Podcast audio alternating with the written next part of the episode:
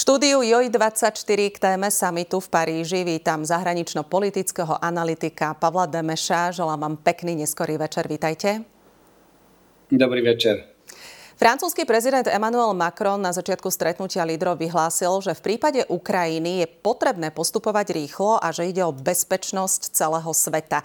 Ukrajinský prezident sa v odkaze lídrom vyjadril, že Európska únia poslala zatiaľ len 30% sľúbenej munície. Nakoľko je rýchlosť západnej pomoci Ukrajine podľa vás dôležitá?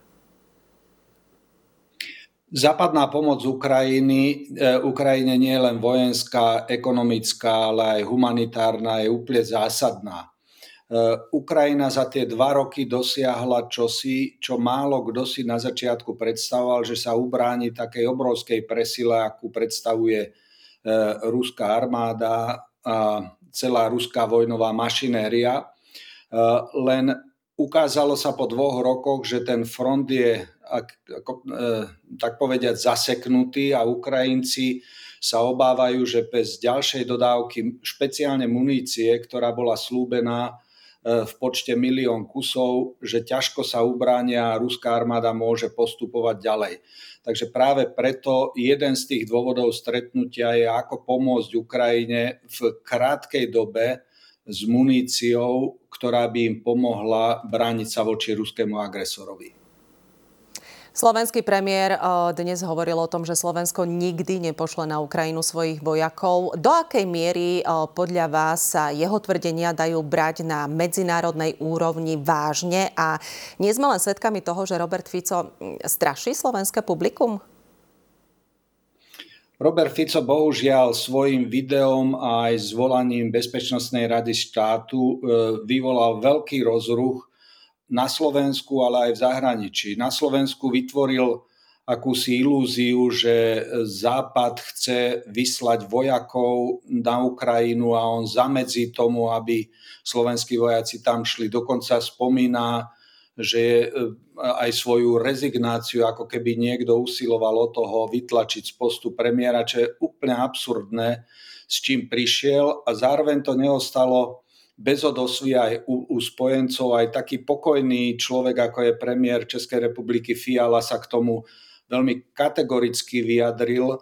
E, zároveň aj polský premiér Donald Tusk a ďalší. E, Emmanuel Macron hneď v úvode toho e, stretnutia akcentoval, že toto vôbec nie je v hre, čiže človek sa čuduje, odkiaľ Robert Fico s týmto prišiel a Myslím si, že predovšetkým sebe urobil pred týmto stretnutím dosť veľkú hambu a Slovensko sa ocitá v dosť zvláštnej pozícii ako členská krajina Severoatlantickej aliancie a aj Európskej únie, ktorých členstvo si o pár týždňov pripomenieme 20. výročie tohto členstva.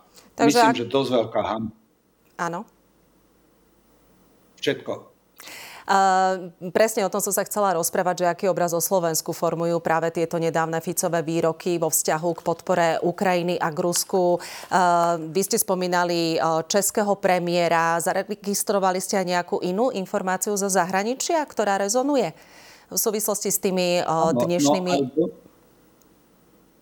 Áno, aj Donald Tusk, ktorý je vraj šokovaný týmto vyjadrením. No a už uvidíme zajtra, pretože v Prahe sa má zísť schôdzka štyroch premiérov Vyšegrádskej štvorky, pretože Česká republika má v súčasnosti predsedníctvo a s istotou možno rátať s tým, že partnery e, špeciálne Donald Tusk a Petr Fiala sa budú Roberta, že budú Roberta Fica konfrontovať s týmito vyjadreniami, ktoré majú veľmi silný proruský nádych a protiukrajinský nádych. Čiže on si niekoľko vecí pred touto parížskou schôdzkou, na ktorej sa schádza 20 lídrov e, Európy, ale aj Spojených štátov a Kanady na nižšej ako prezidentskej alebo premiérskej úrovni z týchto dvoch krajín. E, viacerí sa ho budú pýtať a uvidíme, do akej miery vysvetlí to, čo vravel, a za druhé, keď dokola opakuje tézu, že on je za mier a všetci ostatní sú za vojnu, čo je takisto totálny nezmysel,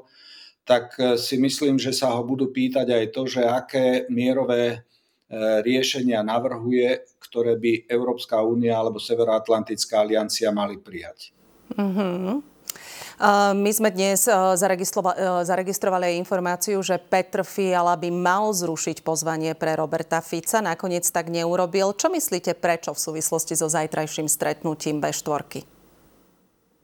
To by bolo veľmi radikálne a myslím si, že v nikoho záujme nie je, aby V4 zažívala nejaké veľké otrasy, aj keď cítiť odlišnosti v postojoch vo vzťahu k Ukrajine, k Rusku, na jednej strane Polsko, Česká republika, na druhej Viktor Orbán a čoraz viac sa mu blížiaci Robert Fico, ale som presvedčený, že Česká republika urobí maximum preto, aby Slovenská republika nebola vylúčovaná, nedostávala sa na, na ten orbit e, Orbánovského Maďarska, pretože žijeme existenčne zásadnú dobu, kedy ako aj Emmanuel Macron hovoril, že ohrozená je nielen Ukrajina, mier na Ukrajine, nezávislosť Ukrajiny, ale Vladimír Putin čoraz viac ukazuje ochotu, že by mohol prípadne zautočiť v nadchádzajúcich rokoch aj na niektoré členské štáty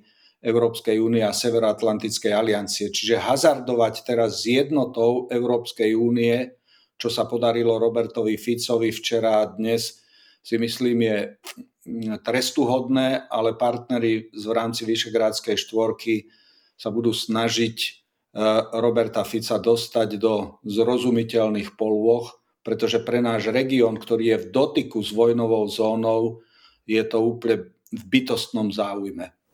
Ešte možno posledná otázočka. Čo bude zajtra hlavným programom stretnutia na e, V4? E,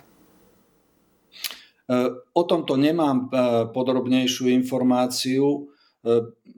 Tým, že Česká republika má predsedníctvo ročné, ktoré končí e, v júni a od júla preberá Polsko na jeden rok, si myslím, že sa dále skoro s istotou domnievať, že tento stretnutie bude v dozvuku e, stretnutia v Elizejskom paláci, kedy si štyria premiéry budú môcť vyhodnotiť túto veľmi dôležitú schôdzku ktorá nebola plánovaná, ale súvisí aj s druhým výročím vojny. No a napokon predpokladám, že okrem vzťahu k Ukrajine, k Rusku, k vojne, e, že lídry sa budú venovať aj kohézii alebo spolupráci v rámci Vyšegrádskej štvorky, pretože obi dve krajiny, Polská republika aj Slovensko majú nových premiérov, no a budú si musieť vyrozprávať viaceré veci, ktoré sa týkajú spolupráce v tomto formáte štyroch stredoeurópskych krajín a ich náväznosti na e, Európsku úniu, Severoatlantickú alianciu.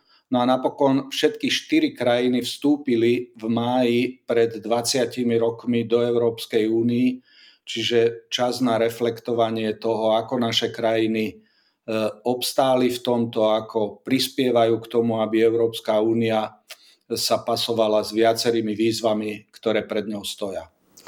Rozprávali sme sa so zahranično-politickým analytikom a bývalým ministrom zahraničných vecí Pavlom Demešom. Ja vám ďakujem za váš čas a želám vám ešte pekný zvyšok neskorého večera. Ďakujem a pekný večer aj vám.